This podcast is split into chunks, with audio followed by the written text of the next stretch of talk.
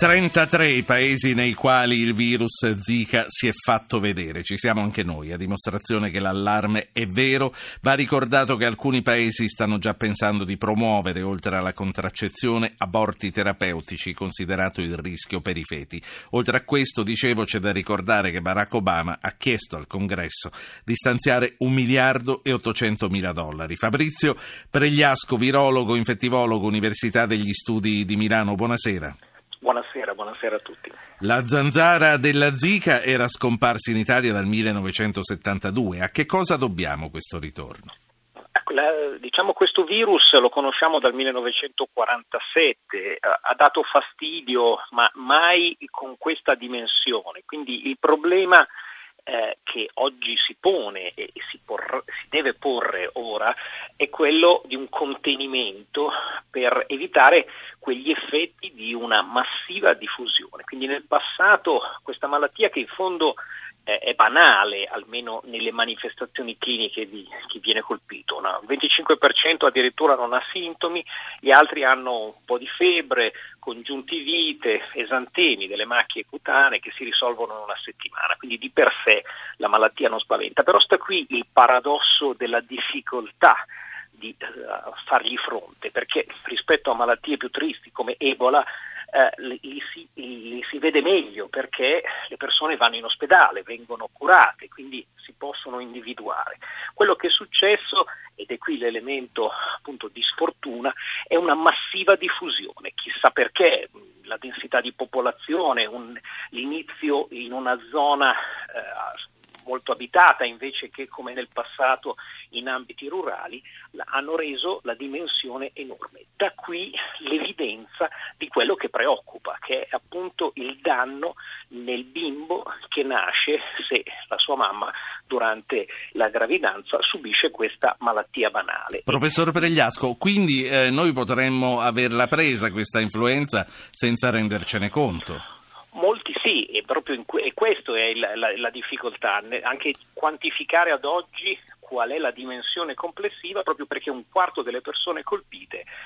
C'è da dire che da noi la zanzara che tipicamente trasmette la malattia non è così presente, però questo in prospettiva, per esempio la zanzara tigre, anch'essa può trasmetterla, quindi questo può preoccupare in una prospettiva dell'estate Senta, prossima. Quando... Le, le, vie di trasmissione sono solo eh, sangue o anche altri fluidi organici? Ah no, è importante dire è attraverso la puntura di una zanzara che ha eh, che eh, assorbito del sangue da un soggetto malato a un altro.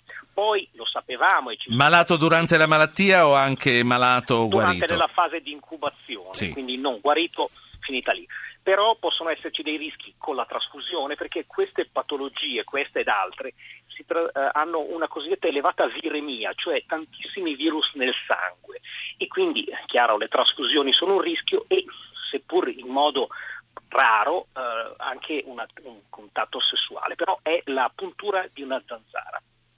Comunque, ehm, lei diceva appunto eh, c'è avere paura quando è in incubazione, questo anche per la gestante, nel senso voglio dire, se una donna che non è in stato di gravidanza ehm, sviluppa eh, la malattia del virus Zika, eh, nel momento in cui guarisce può pensare a un figlio o... Oh, com- sì, è, è, è, protetta, un po' come succede anche con, con altre problematiche come la rosolia o quant'altro, quindi si risolve il problema. È proprio il guaio durante la gravidanza. Tra l'altro ad oggi sono in corso ulteriori studi per confermare meglio qual è la modalità con cui c'è questo danno, perché effettivamente lo si è visto solo ora come effetto come epidemiologico, noi diciamo, cioè un incremento di questi casi di microencefalia nelle zone come il Messico e il Brasile che in contemporanea all'incremento dei casi ha visto questo massiccio incremento di microcefalia, però man- ci manca ancora lo studio specifico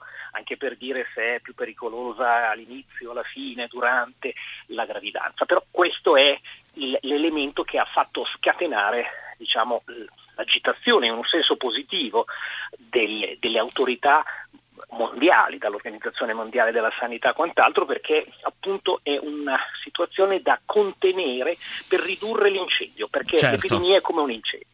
Fabrizio Pregliasco, oltre che insegnante all'Università degli Studi di Milano, è il direttore sanitario dell'Istituto Galeazzi. Senta, si diceva anche dei paesi che consigliano, oltre alla contraccezione, l'interruzione di gravidanza. Lei la consiglierebbe a una gestante che ha sviluppato il virus? Tratta di, ovviamente di fare delle indagini, ma ribadire che in questo momento c'è un incremento di rischio di avere la microcefalia, non c'è una microcefalia epidemica in questi bimbi che nascono nelle zone. In Italia ne eh, sono nati? No, assolutamente, bisogna dire che in Italia non abbiamo problemi se non delle persone che sono state colpite e sono venute in Italia guarite. Quindi in Italia il problema ad oggi e per tutto l'inverno non è assolutamente direi, un problema di contagio locale. Potrà esserci un problema nella prossima estate se appunto, come dicevo, la dimensione già sovrabbondante di casi farà sì che qualcuno possa venire in Italia nella fase di incubazione di malattia e farsi pungere qui in loco da qualche zanzara, per esempio la zanzara tigre, e lì allora causare casi secondari. In questo momento noi siamo, direi, protetti, sì. tra virgolette anche dal le, le, agenzie di viaggio stanno già cominciando a cambiare o a rimborsare viaggi prenotati in paesi a rischio. Gli Stati Uniti si sono eh, già chiesti se chiedere alle federazioni sportive di rinunciare alle Olimpiadi di Rio. Che rischi reali correranno gli atleti andando là d'estate? Fatto nulla, se non quello di essere dei facilitatori di una diffusione a livello mondiale dei casi proprio perché si possono infettare nella fase di incubazione che dura all'incirca 15 giorni, diciamo al massimo 20, e, una, e, poi una durata di malattia di 7 giorni, quindi un periodo abbastanza lungo, possono ah, diciamo, ulteriormente, come gli incendi, come eh, eh portare casi secondari con eh, degli spezzoni di fuoco no? che possono sì. far diffondere l'incendio dalla zona centrale, quella dove c'è adesso, in altri luoghi. Poi, Però... Sì, poi le chiedo del vaccino e la saluterò, ma ci sono ancora due cose che le voglio chiedere. Una, se il flusso inarrestabile dei profughi può essere un pericolo da questo punto di vista. Poi in questo se... momento... Ecco, sì. no, no, prego. In no, no, momento, no, no, sì, dica. In, in questo momento il problema è praticamente nel Sud America, Brasile. E quindi eh, non, non riguarda siriani, non riguarda, non quelli riguarda che arrivano qua. Seconda, eh, se eh, uno di noi venisse infettato, lei ha detto che comunque può essere scambiata con un'influenza e non provoca nessun danno in un maschio o in una donna che non aspetta un bambino. Se uno di noi dovesse venire infettato, deve evitare di venire a contatto e per, qualche, per quanto tempo con delle figlie, delle sorelle, delle persone che potrebbero essere essere gravide? non c'è un rischio diretto di contatto interpersonale, bisogna a quel punto stare attenti di non farsi pungere da zanzare dei sottotipi che possono trasmettere la malattia succhiando sangue durante quindi grandi, grandi, repellenti grandi camicie repellenti, bianche quest'estate gra- esattamente, esattamente, un rinforzo rispetto alle questioni che si dicono ogni anno per la, la disinfestazione ma anche la responsabilità dei singoli perché i sottovasi con acqua stagnante eh, sono un problema. Quindi c'è sicuramente nel, per la prossima estate un'attenzione da parte di tutti i comuni a un'azione sistematica ma anche noi cittadini a evitare eh, di lasciare appunto sottovasi, copertoni magari abbandonati, luoghi dove dell'acqua stagnante non fa, farebbe altro che, fa altro che favorire la diffusione de, delle zanzare. Professor Pregliasco, vaccini, quali sono i tempi per un vaccino e come verrà sperimentato, visto che la complicazione più temuta riguarda le donne incinte? Io vedo il vaccino come una prospettiva di lungo periodo perché ovviamente ad oggi non si era ancora cominciata nessuna sperimentazione vista la rarità della malattia, in più la delicatezza rispetto alle persone a rischio, quindi donne eh, che devono essere vaccinate, donne in gravidanza, allungherà, allungherebbe tempi della, della, sperimentazione. Quindi vedo la vaccinazione come un elemento di prospettiva, ma invece ad oggi quello che dicevamo, interventi di sanità pubblica, di informazione, di conoscenza ed è per questo che va in questo senso letta l'emergenza da parte dell'OMS o anche di Obama e, e delle istituzioni internazionali. È sempre difficile nelle, nelle emergenze sanitarie eh, parlare senza eccedere nei toni, nel far immaginare un'apocalisse prossima avventura, perché l'abbiamo visto in questi anni, anche la stessa tristissima e drammatica epidemia di Ebola, ecco. si è riusciti a contenerla grazie a uno sforzo. È qui che volevo arrivare. Noi periodicamente ci troviamo di fronte a dei grandi allarmi che ci fanno una paura da morire.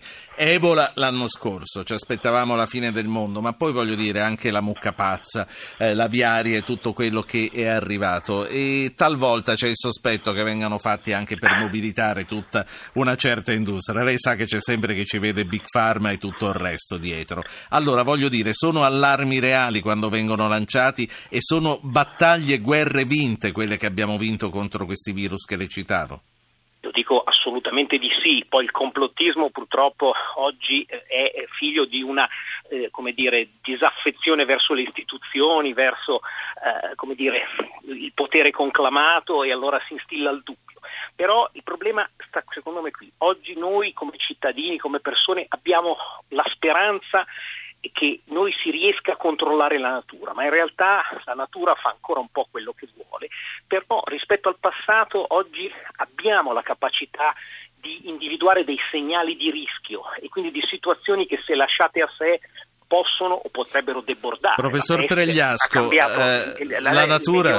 Sì, lei, lei, professore, lei diceva la natura fa quello che vuole, ma anche noi ci mettiamo del nostro. Quando non facciamo vaccinare i, fi- i nostri figli per le vaccinazioni obbligatorie, siamo noi che, eh, che, ci mettiamo un carico. Esatto, R- rispetto a delle opzioni che oggi ci sono. Quindi oggi rispetto al passato abbiamo sistemi di sorveglianza sentinella che evidenziano questi fuochi. Fuochi che lasciati a sé facilitati dall'ignoranza, dall'ignavia, dalla, dall'ambiente facilitante possono diventare. E quando si è dalla parte dei decisori politici di sanità pubblica bisogna sempre pensare al peggio sperando nel meglio, ma attivandosi con gli scenari peggiori, ma sempre in un'ottica prospettiva. Non è facile però parlarne sì. senza eccedere appunto in un allarmismo che poi spaventa la, il cittadino, gli, la, l'italiano, la, la, signora Maria che in questo momento magari si spaventa. Fabrizio Pregliasco, infettivologo, virologo, direttore sanitario dell'Istituto Galeazzi. Grazie per averci dato dieci minuti del suo tempo. Noi, eh, grazie a lei, buona serata professor buona Pregliasco.